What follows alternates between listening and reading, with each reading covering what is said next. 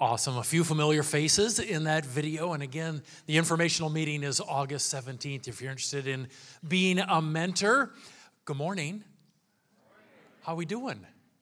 Yes, happy Sunday. Uh, friends, we are here today because Christ alone is our cornerstone. And we're here today to express the fact that Christ alone is our cornerstone. And as we come, we are in the last week of our sermon series entitled God Wrote a Book. And today, Pastor Jason is going to be leading us through 2 Timothy chapter 3, verses 10 through 17. So before Jason comes up here, I want to read that to you. And I would love it. I know you just sat down. But I'd love it if you would stand with me as I read the Word of God this morning. Our passage for this morning says this. You, however, have followed my teaching, my conduct, my aim in life, my faith, my patience, my love, my steadfastness, my persecutions and sufferings that happened to me at Antioch, at Iconium, and at Lystra, which persecutions I endured. Yet from them all the Lord rescued me. Indeed, all who desire to live a godly life in Christ Jesus will be persecuted while evil people and impostors will go on from bad to worse, deceiving and being deceived. But as for you, continue in what you have learned and have firmly believed, knowing from whom you learned it, and how from childhood you have been acquainted with the sacred writings, which are able to make you wise for salvation through faith in Christ Jesus. All scripture is breathed out by God and profitable for teaching, for reproof, for correction and for training in righteousness, that the man of God may be complete, equipped with every good work. Would you pray with me? Father, we are so thankful for your word, and we ask now that as Pastor Jason comes, you would strengthen him, that we would have open hearts and minds. We want to be equipped for every good work right now and we recognize, Holy Spirit, your work through the living word in our minds and hearts in order to continue our growth process and make us more like Jesus. That is our deep desire. We pray for it now. Amen. You may be seated. Thanks, Pastor Matt. well, for those of you who don't know, my name is Pastor Jason. I get to serve as the adult ministries pastor here at Friendship Church, uh, which means I get to open God's Word with you every so often and uh, learn from it with you. So I'm excited to learn from 2 Timothy uh, chapter 3, verses 10 to 17. We're going to keep our noses in the text there this morning. Um, it is a passage all about Scripture anyway, so we may as well uh, be in the Word. So if you have your Bibles or your phones and you haven't opened to there yet, uh, please feel free to get yourself situated at 2 Timothy chapter 3. Pastor Matt mentioned we are summing up the God Wrote a Book sermon series. Last week we had the opportunity to hear from Rick Allen. Was that awesome? awesome. So great. So thankful to the Lord for uh, Rick's journey, the, uh, the journey that the Lord has given him, and uh, all of the tools that he has given Rick uh, to be able to build us up in our faith as Rick looked at the reliability of Scripture. Uh, can, can we trust that what God's Word says is always what God's Word has said? Yes, indeed, we can, Rick showed us. The truthfulness of Scripture, Rick began to show us that last week as well. Is what the Bible teaches us true and right? And, and Rick began to demonstrate that, that yes, it is true. It, it is real. It's not fiction. Um, what we have has come from the Lord. And, and so that's the reliability and the truthfulness of Scripture. And I'm thankful that we heard that last week because this passage this morning is going to take a step further and teach us about the usefulness of Scripture and, and what Scripture is able to do in our hearts and in our lives. And so I'm excited to open up God's Word and learn about that with you this morning. We live in a world that is hostile to God, in a world that, because of sin, is naturally inclined away from God. And you may look around our current uh, culture and say, yeah, it's really easy to see that here in the 21st century in America. Things are getting worse and worse. But it's always been this way. This isn't, it's not new that culture is walking away from God. Ever since sin entered the world into creation, all of creation has been inclined away from the Lord and away from God. That's the reality of what we live in.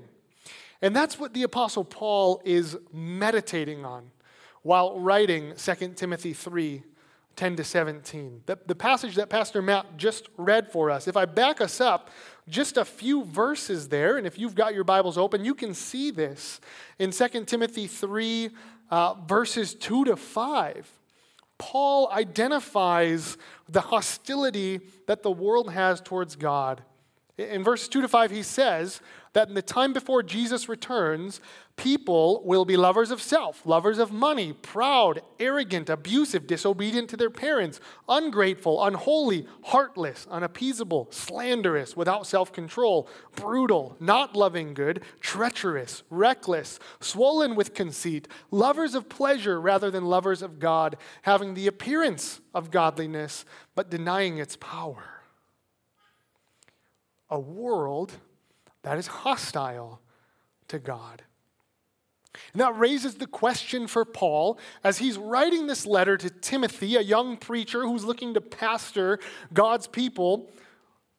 Well, how do we remain equipped to faithfully follow Jesus in a hostile world? There's hostility uh, from without, but there's also some forms of hostility from within for Timothy, of, of teachers who are teaching false things and walking away from the Lord as well. And so Timothy must be facing this question of, well, how, how, do we remain faithful in the midst of this hostility? And that's what Paul is addressing in verses 10 to 17. And there's, there's two things that Paul's really going to hit home. The first thing that Paul's going to hit home in the first few verses is how do we remain faithful? Uh, look to and take note of other faithful believers. Be encouraged by them and see their example.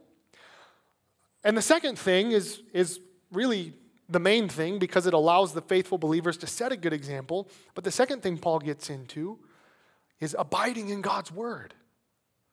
So that's Paul's advice to Timothy this morning is how do we remain faithful to Jesus? How do I help people remain faithful to Jesus? Look to faithful examples to be encouraged and emulate those examples. And almost more centrally, abide in God's word.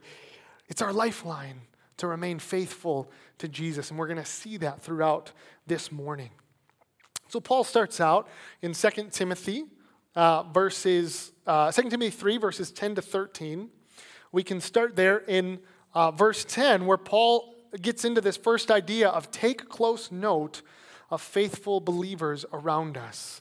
We can see this starting in verse 10. Paul says, you, however, have followed my teaching, my conduct, my aim in life, my faith, my patience, my love, my steadfastness, Timothy.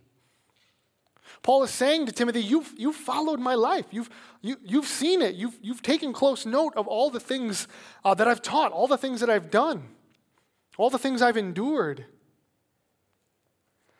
And Paul starts there with, with things like uh, Timothy, you followed my teaching, my aim in life, my, my faith in God. Paul is starting there with uh, his doctrine. Timothy, you followed the things that, that I have taught. You have followed uh, my doctrine. What we believe is highly important. Not because when we get to heaven, there will be a Bible quiz. And, and you know, depending on how well you do, is uh, whether you're in or not, or how big your mansion is. What we believe is highly important because what we truly believe impacts how we behave. And that's what Paul is presenting here as he continues the list of things that Timothy has taken close note of. He takes hold of what Paul believes and has taught and the way that it impacts his life. Paul goes on in verse 10 to say, uh, Timothy, note, take note of my patience, my love, my steadfastness.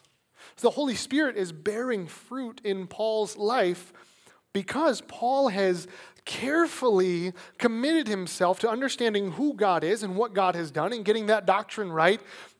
But that's not where he ended. He also then allowed what he believed to impact the way that he was conducting his life. And Paul says, Look at how this doctrine that I have of God has impacted me. Look at what it has done for the sake of the gospel.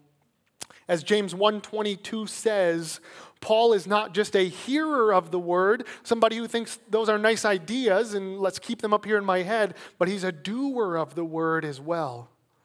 And that's what Paul is saying to Timothy. If you want to remain faithful in the, in the Lord, in the midst of a hostile world, look to examples of the faith. Be encouraged by examples of the faith. Take note of their lives, the things that they believe, and the ways that those beliefs impact their lives and change their lives.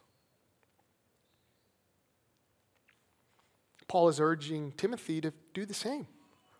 Take what you believe and don't let it just sit there as a mental, intellectual assent to I believe that. Work it into your life. How can we remain equipped to faithfully follow Jesus in a hostile world? We take note of the faithful believers around us. This works uh, to equip us to remain in the Lord because, as I've already mentioned, it, it, it encourages us. When I see somebody who is walking with the Lord and genuinely being transformed in ways that only God could be working, I'm encouraged. It, it creates in me this, I want to be like that type of desire. At the, the former church I used to serve at, there was a, an elder and his wife. And um, he was an elder, he was qualified to be an elder uh, spiritually, but he was also qualified to be an elder age wise. Um, And I mention that, I say that because what I really appreciated about him and his wife were that they didn't fit this particular stereotype of being stuck in your ways. They had this softness, they had this tenderness. They, it struck me. They even had an eagerness to learn from, from me and, and, and people my youthful age. And it, it genuinely struck me, though. I, th- I thought, this, this goes against what I'm used to seeing. I'm, I'm used to seeing the older that you get, the more set in your ways you become. And I, I remember thinking to myself, in addition to that, this elder, man, he has a soft heart towards God. He, he cries when, when, when he's overcome by the Lord, and it happens often. And I look at him and say, I want to bear that fruit when I'm that old. I want to be like that. I'm encouraged. I'm encouraged by that. And, and I see an example in him of what to strive for because that's, a, that's clearly something that the Lord is doing in his life. That's clearly the work of the Holy Spirit. And so I look, take close note of, of what he believes and how that is impacting him, how that changes him. There's another, another guy that I, I, I, didn't know quite as well, but one of the things that, that this guy would do when asked to pray often, he would simply go, Okay, yes, I'll pray. And he would we'd bow our heads and he would go, Lord, give us grace. Amen. First few times you're like, That's it? Okay. That's what he genuinely believed. He knew that if he could receive more of God's grace, he'd be equipped for everything that God is calling him to do. He genuinely believed that. And I took that as that's what he believed, and that transformed him to walk in that grace and seek to live in that grace. And so, taking note of the doctrine that he held and the way that it impacted his life, taking note of other faithful believers, encourages me in the midst of a hostile world. And it encourages me uh, to, to follow that example as, as other believers are formed by Christ. And I, I get jealous, and I want to be like that. And that's what Paul is saying to Timothy here. He also goes on, he elaborates a little bit more on taking note of those faithful believers around us. And he presses in a little bit to take close note of the response they get from the world. As he moves into verse 11 here, Paul says, Timothy, you have followed my persecutions and sufferings that happened to me at Antioch, at Iconium, and at Lystra, At Antioch, Paul had to flee the city because they wanted to kill him. At Iconium, they wanted to stone Paul. At Lystra, they actually did stone Paul. Timothy saw the response that a faithful believer had. He took close note of the response from a hostile world. And this equips us to follow Jesus faithfully because it sets our expectation properly. Well, the, the point Paul makes right after that is indeed, all who desire to live a godly life in Christ Jesus will be persecuted. I am highly directionally challenged. Okay? I'll admit it. Okay? I, I still don't know north, south, east, west here. Uh, we, we live eight miles away from this church campus in some direction. Thank you.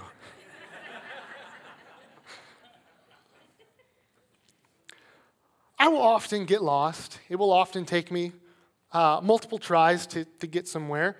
Uh, my wife will attest, I will, I will often get lost leaving a parking lot. Uh, like, oh, I thought the exit was over. Oh, no, we're back in a row of cars. Okay. One time, I made it to a friend's lake house first try. And it was a miracle because uh, there was a point where it was, it was near the house, and there's this like dirt road that looks like it doesn't go anywhere and, and isn't really part of my path. But before I left, my friend said, Hey, you're going to hit this point where there's this dirt road and it looks like it goes nowhere and it doesn't really look like it's a part of how you're getting here. Turn there, trust me, you'll, you'll make it. If he hadn't have said that, I would have thought, well, here we go again. All right, turn around, find some cell service, figure out where we're going here. But he warned me about that. He said, It's going to look this way. Just, just so you know, don't be thrown off by that. And that's what Paul's doing here as, as he reminds Timothy you've taken note of the persecution, you've taken note of the way that the hostile world has responded to me.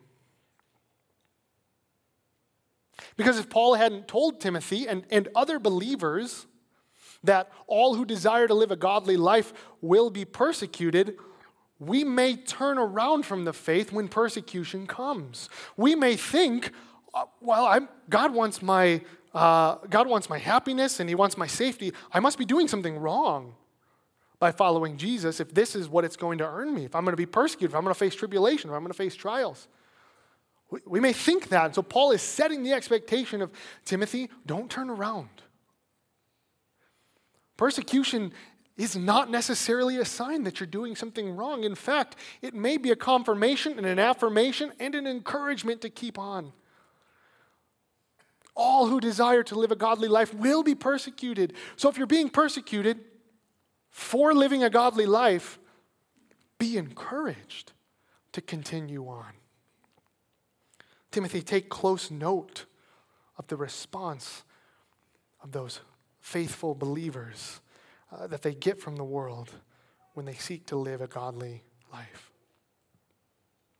Paul saying, You've looked at my life, you've seen those persecutions. You know I did that on behalf of the Lord. And now you know that you can expect that when it comes. And you can be encouraged that you, you can be encouraged that other believers empowered by the Holy Spirit have endured. It's like in Hebrews 12, after the, the author of Hebrews catalogs all of these people of faith. And then in, in 12, verse 1, uh, the author of Hebrews goes on and says, Therefore, since we are surrounded by so great a cloud of witnesses, because there are people that we can look to who have gone before us, who have endured for the sake of the gospel, keep on. And that's what Paul is saying here.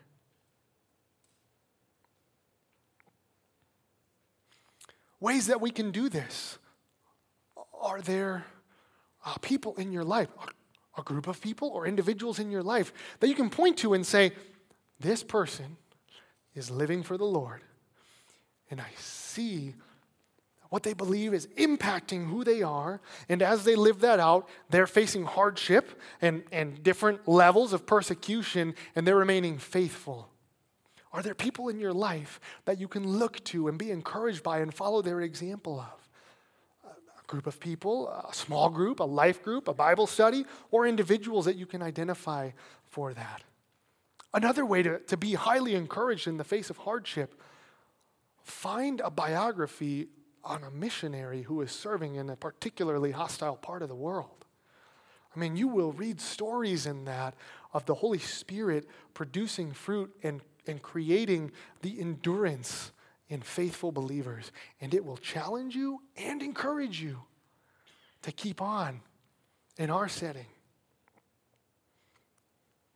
Because Paul, Paul says, yes, look at the response they get from the world, but he he makes sure that Timothy recognizes and remembers yes, there are these trials and, and tribulations, but the Lord delivered me from them all. The Lord delivered me out of the hand of all of them.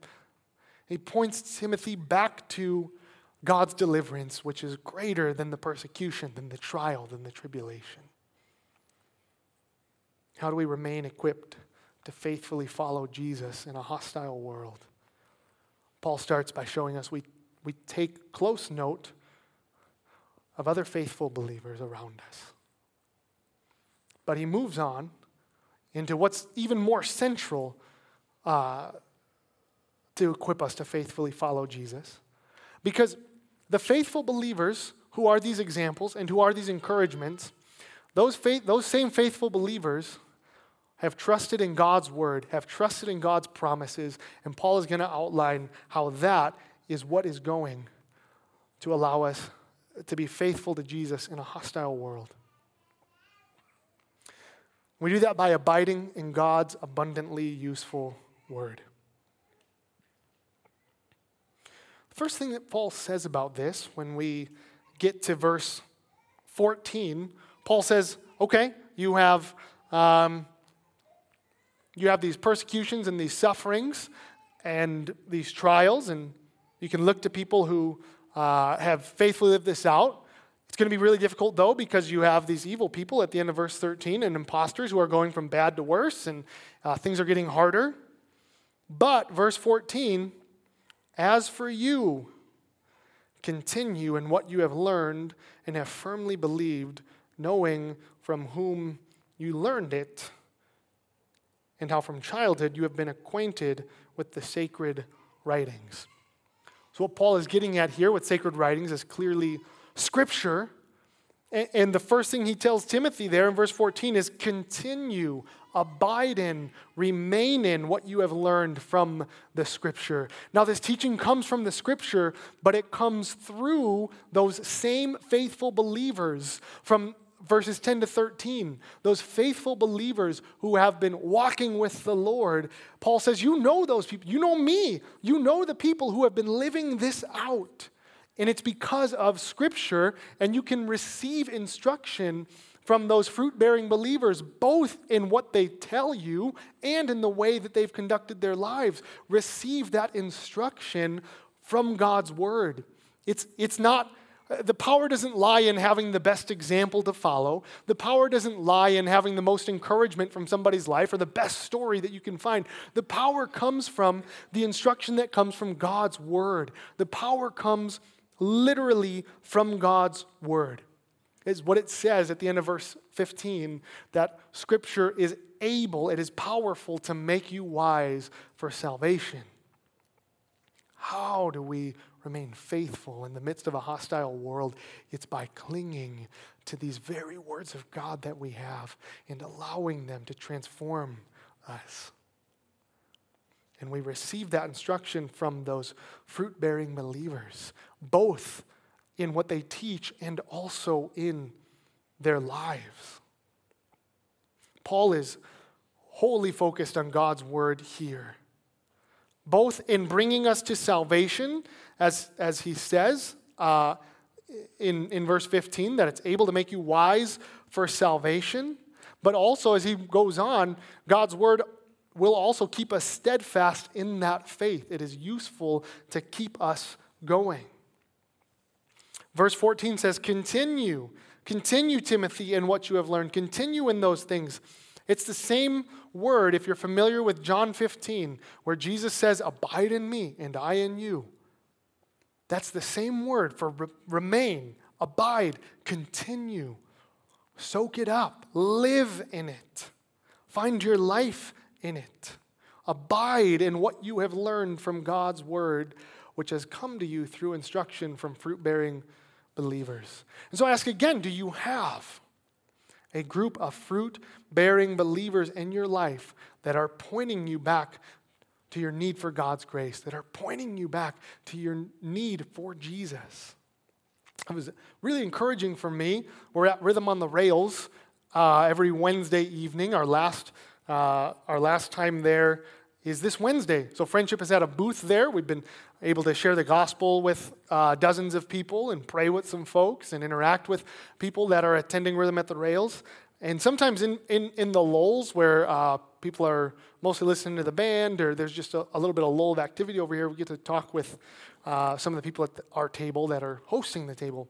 I was having a conversation with somebody, and we just got to talking of um, how easy it is even for us at Rhythm on the Rails, to, to turn that into a, uh, oh yeah, like we, we need to be here and we need to be sharing the gospel because uh, we wouldn't say this out loud, but because that's what makes God love us, because that's what brings us into salvation.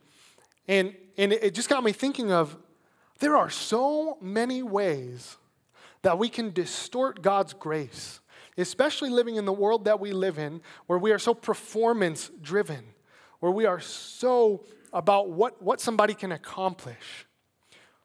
Now, it's, it's, it's good to seek to accomplish good things, but when we make that the main thing and say, what, what can I accomplish in my flesh? And, and, and, and maybe draw a certain threshold of, yeah, I, I need God's grace for this, this, and this, but, but I got this part. You know, I can do the sharing of the gospel part, or I can do my devos part. I can fight sin on my own over here, or I, I can keep a healthy relationship or a healthy marriage. I, I, got that. I don't need the Lord. I don't need His grace to redeem that. Man, we, we need to be pointed back by other fruit bearing believers to say, no, you know what? You got to remain and abide in God's word, the things that you've learned. That's by grace alone that you are saved through faith, not by works. How many different things can we take daily and turn it into the particular work of uh, work from my flesh that earns me my salvation. That is why we need to abide in God's word and receive from it daily and over and over and have other people in our lives who can speak those truths to us as well.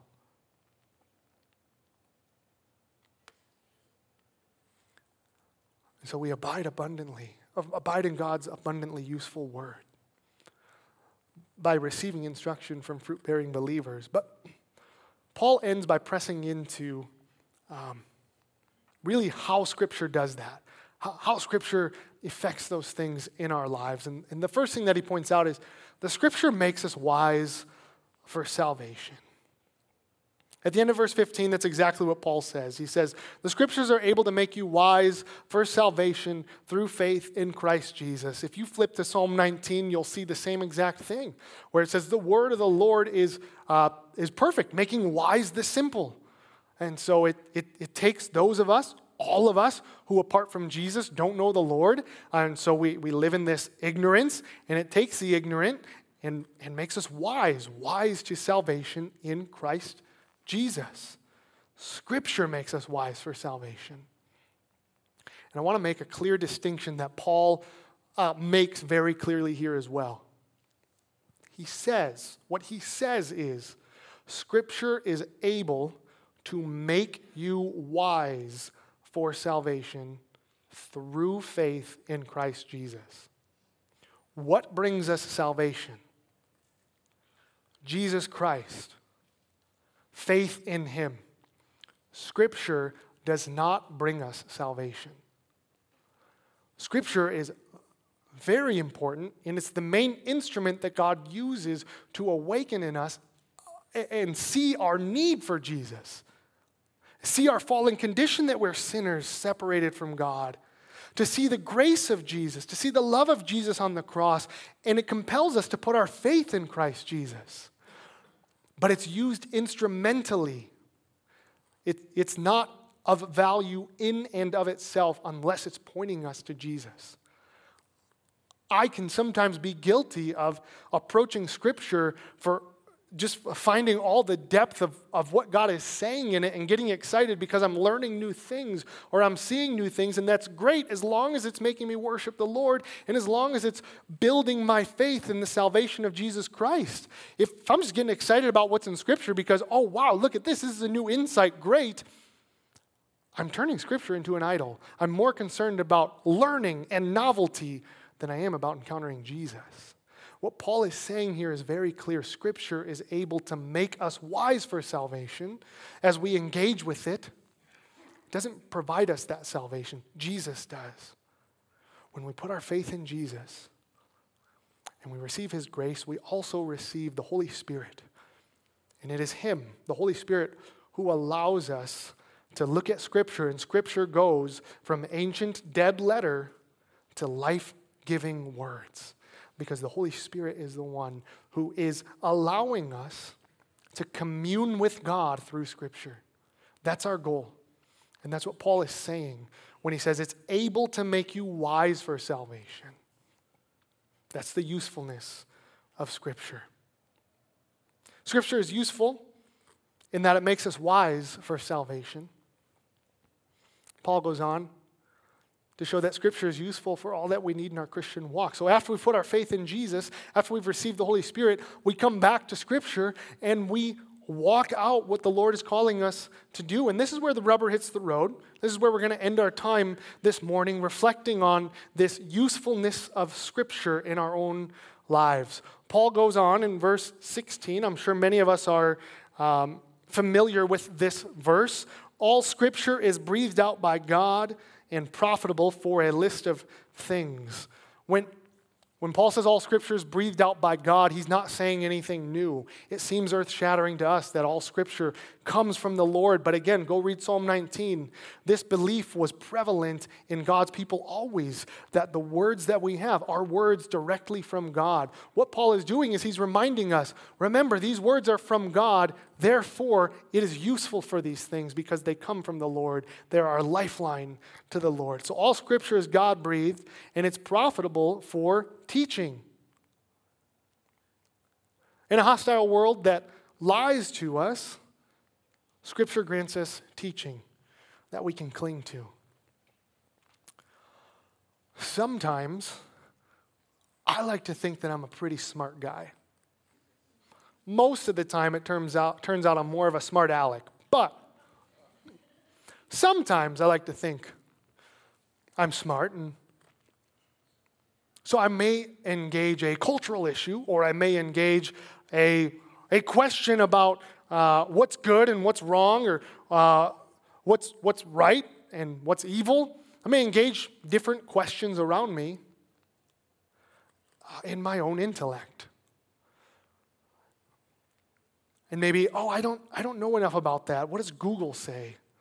Or, oh, I don't know enough about that. What about ChatGPT? Let's get some AI going here. Or maybe, uh, I don't know enough about that. I need to read more blogs.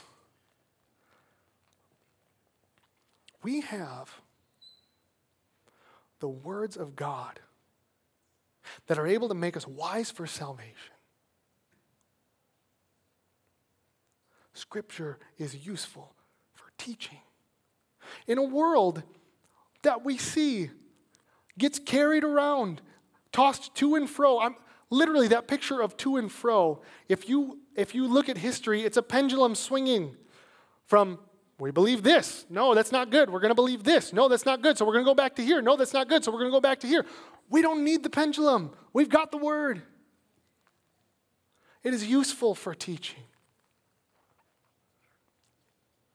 In this hostile world, world that throws lies at us, Scripture grants us teaching that we can cling to. All scripture is God breathed and it's profitable also for reproof. Reproof views the wrong in our lives and loves us enough to call it out and say, This is wrong. This is harmful. This is leading to destruction. Stop it. All scripture is uh, useful for uh, teaching, it's also useful for reproof in a hostile world that seduces us to walk in the way of sinners. Scripture provides reproof, calling us back to God. I don't know about you, but uh, sometimes sin seems enticing to me. Anybody else? There are things that oh that look doesn't look that bad. Seems pretty good. Scripture allows us to faithfully combat this, this enticement from a hostile world that calls us into sin by reproofing it and saying, eh, don't go that way. It's going to lead to destruction. All scripture is God breathed and profitable for correcting. The, the picture here, it's, it's think, think orthopedic, orthos, making something right, making something that's bent straight again. Sin has hurt and marred us in every way. Each individual in this room probably has story after story that you can tell of ways that other people's sin has hurt and marred you. And if you're honest, you probably have even more stories of ways that our own sin has hurt and marred others and has hurt and marred ourselves. Scripture is able to provide corrective healing to that. By the power of the Holy Spirit, as we engage with God's Word, Maybe it's a broken relationship that we refuse to extend forgiveness for. And Jesus in the Gospel of Matthew calls us to forgive others the same way that we've been forgiven. And so Scripture provides corrective healing that says, yes, you've been hurt, but the path to healing is not resentment and bitterness. The path to healing is forgiveness.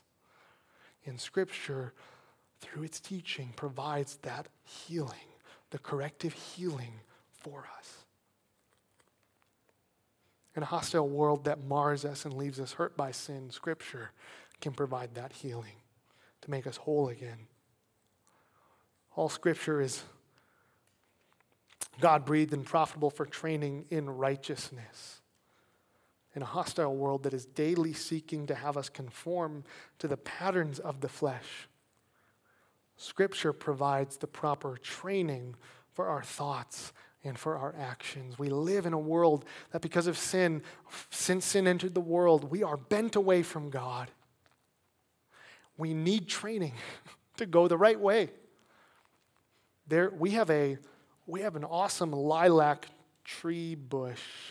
I don't know what it is. It's a, it's a bush or a tree. One of the two. It's it's broken.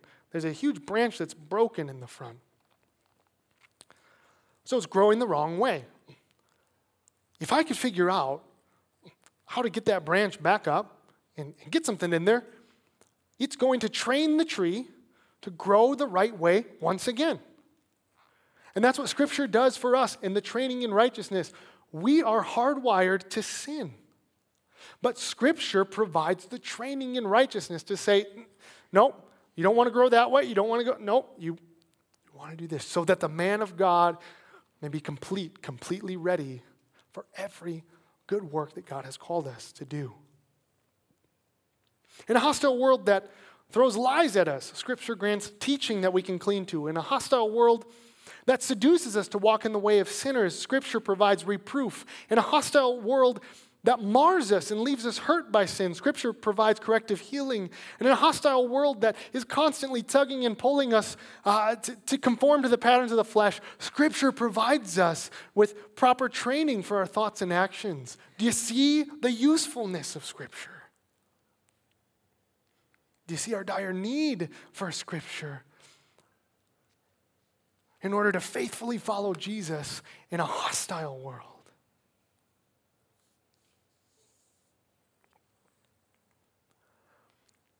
So, as we begin to prepare our hearts for communion this morning, I want to close with some questions uh, around this message this morning that may help us prepare. I'm going to invite the band to come up. And as you prepare for communion, I want to remind us what Scripture has taught us is that Christ Jesus died for our sins, that we can receive His grace by faith, and we can walk in the ways that God has designed for us. When we receive Jesus by faith, we receive that grace, we receive that healing, we receive the Holy Spirit, and He is the one who allows us to approach Scripture this way. And Scripture goes from an ancient, dead letter to a life giving word of instruction and encouragement that the Lord can use to build us up. So I just want us to reflect on how Scripture can be encouraging us today and how it may be interacting with you, whatever it is that you are facing. And so there's a few questions I've got up for us. I'm going to flip through a couple of slides. So if there's a question that resonates with you, hang on to that one and interact with it. But hopefully, this will prepare our hearts to come and commune with the Lord and celebrate uh, what He is doing and, and tell Him, God, this is how I want to engage with your word uh, because of my faith in Christ. So, some thoughts and questions to think about. What lies are you facing or believing that need to be exposed by the teaching of Scripture? What sin are you being enticed by that needs to be reproofed by Scripture? What brokenness are you experiencing that needs to undergo corrective healing by Scripture? What patterns of the world are you conforming to that Scripture wants to break you free from? Finally, what steps of faith is Scripture equipping you for as it trains you in righteousness?